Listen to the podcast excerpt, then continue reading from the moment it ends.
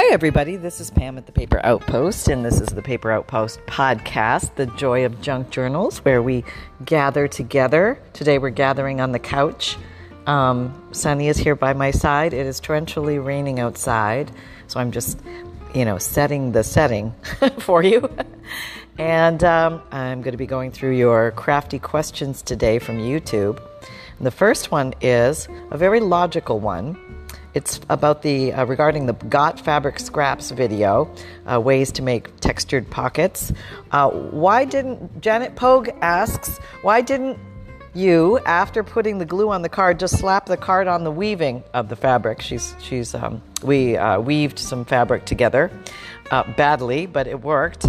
Um, you know why, Janet? I have a very technical answer to this. It is um, because I didn't think of it.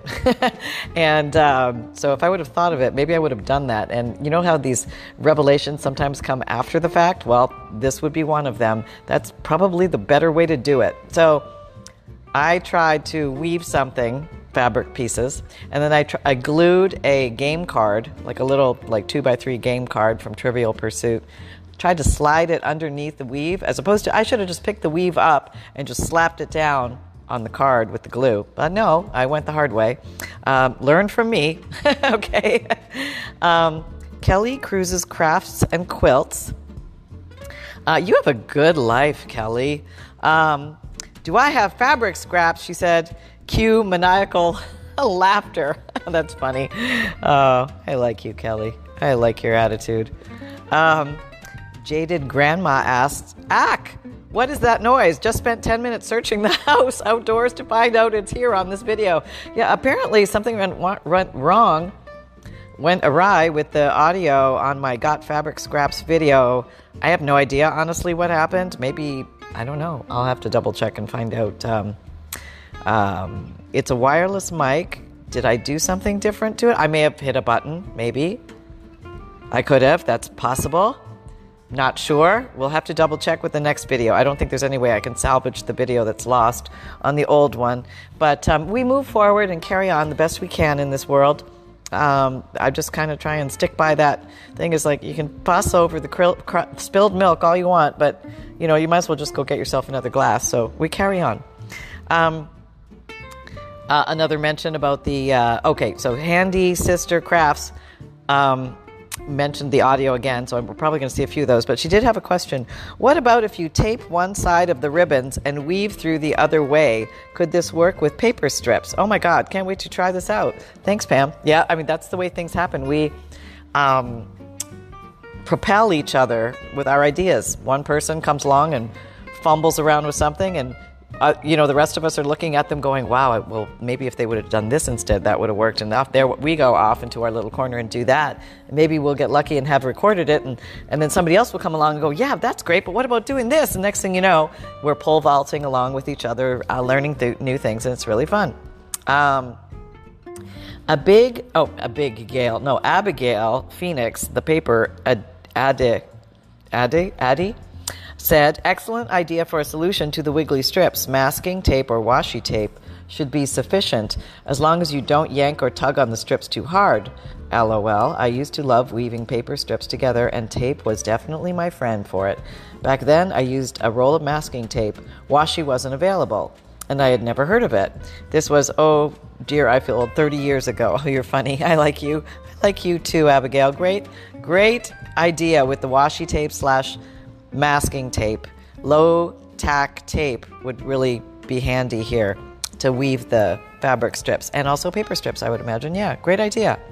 Sue Brophy says, Hi Pam, have you ever done slow stitching in your journals? I am now putting more fabric pieces in mine, but now trying my hand sewing skills in a junk journal. You know that I, I have done sewing in junk journals and I've done it on a video somewhere. Uh, I think I sewed a letter or a word or something onto a page.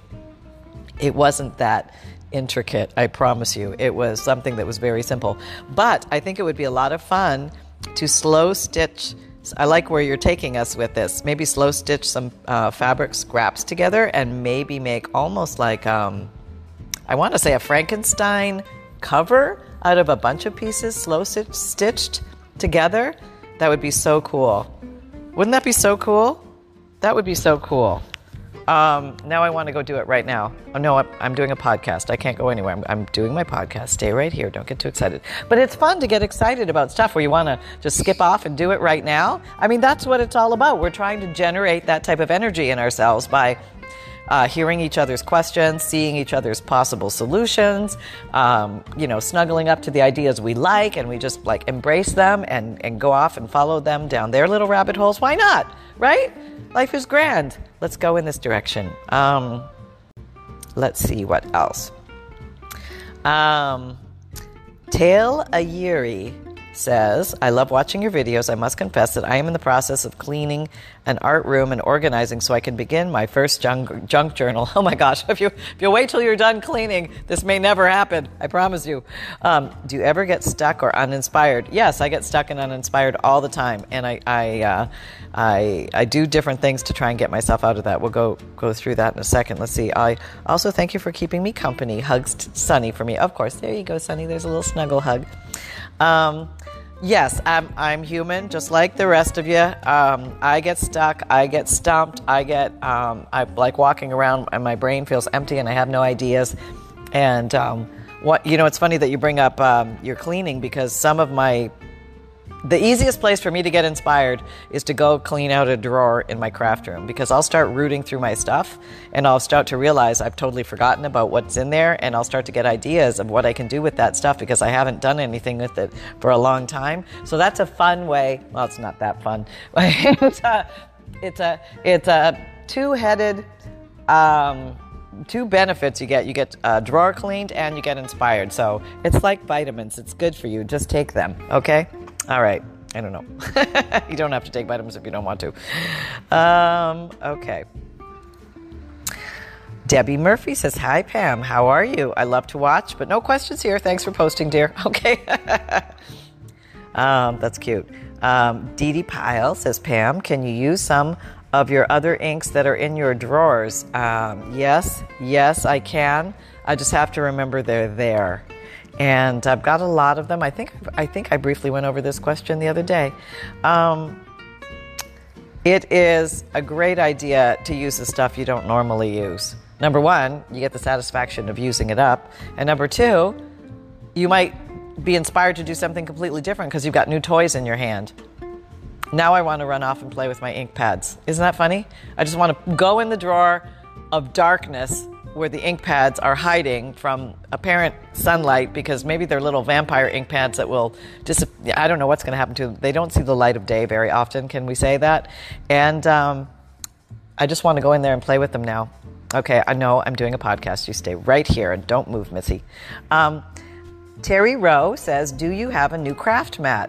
Um, maybe you were watching some of my older videos because I had some pretty horrendous craft mats back then.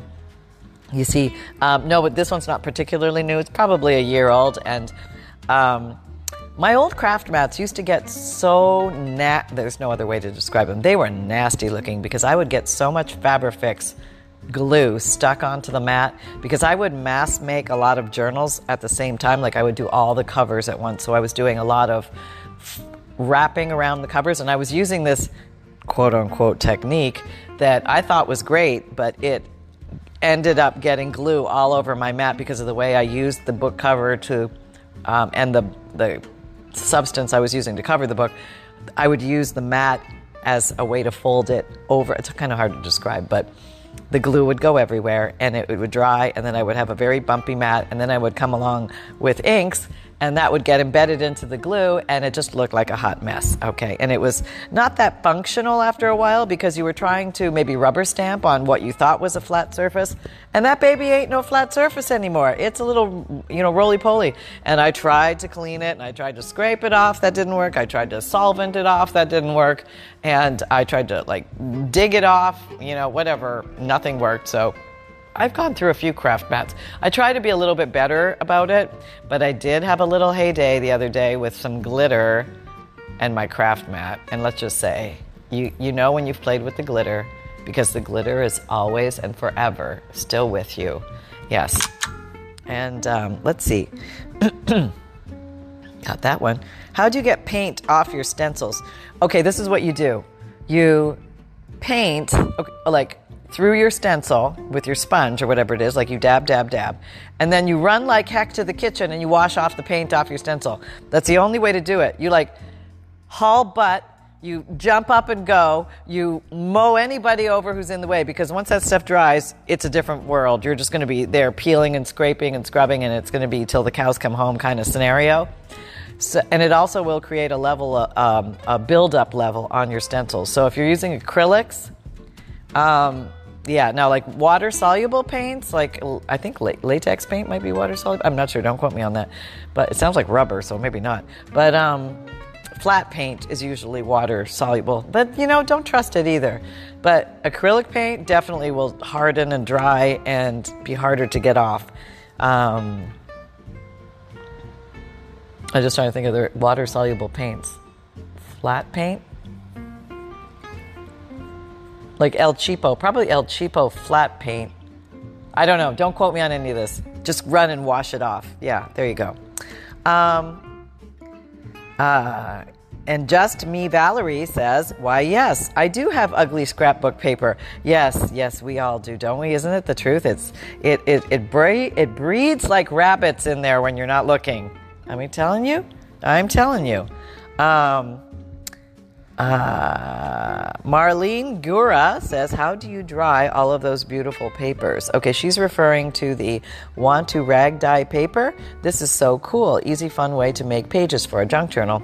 Oh, yeah, this is a lot of fun. Um, so, how did you dry all those papers? So, basically, I took a rag, like maybe an old washcloth or a tea towel or something, and I rolled it up. So, it was almost like a, I think this is what I did. Maybe I bunched it up like a ball or rolled it up like a rolling pin. I can't remember. But I would get some kind of color. You know, I probably sprayed the color. I don't even remember. I'm going to have to watch my own video. Did I spray the color like a spray ink on the rag and then daubed it onto paper? What I remember about the process, this, this is how scary I, I must be getting old.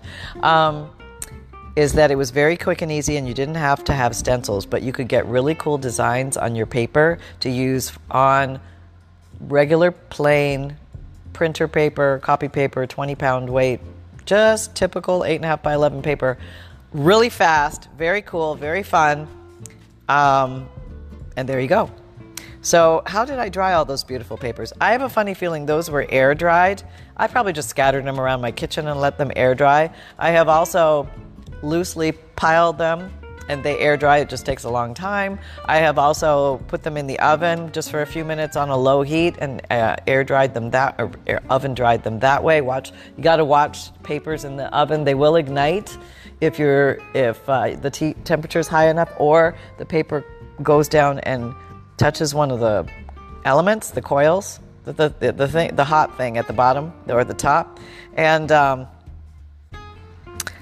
yeah, just never leave your papers alone in the kitchen when you're drying them in the oven because bad things happen when you're when you actually when you're looking. I've, I've actually sat there and watched the whole thing ignite because I had it too hot and it touched the element thing, and uh, it was a little raging paper fire. But it was contained because it, it was in the oven, and so you you know you could run and get an extinguisher, but it was in the oven. I figured it's going to burn out at some point. It's only paper, and also um, I think I pulled it out and took the burning. This was probably not the wisest thing, but I pulled the burning papers out. They were not flame burning at this point. It was more like just like lightly singeing along the edges, and I walked it over and dropped it in the sink.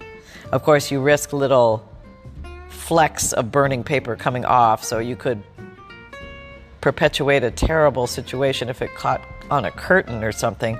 So don't do that. I would like I would say let it burn out in the oven.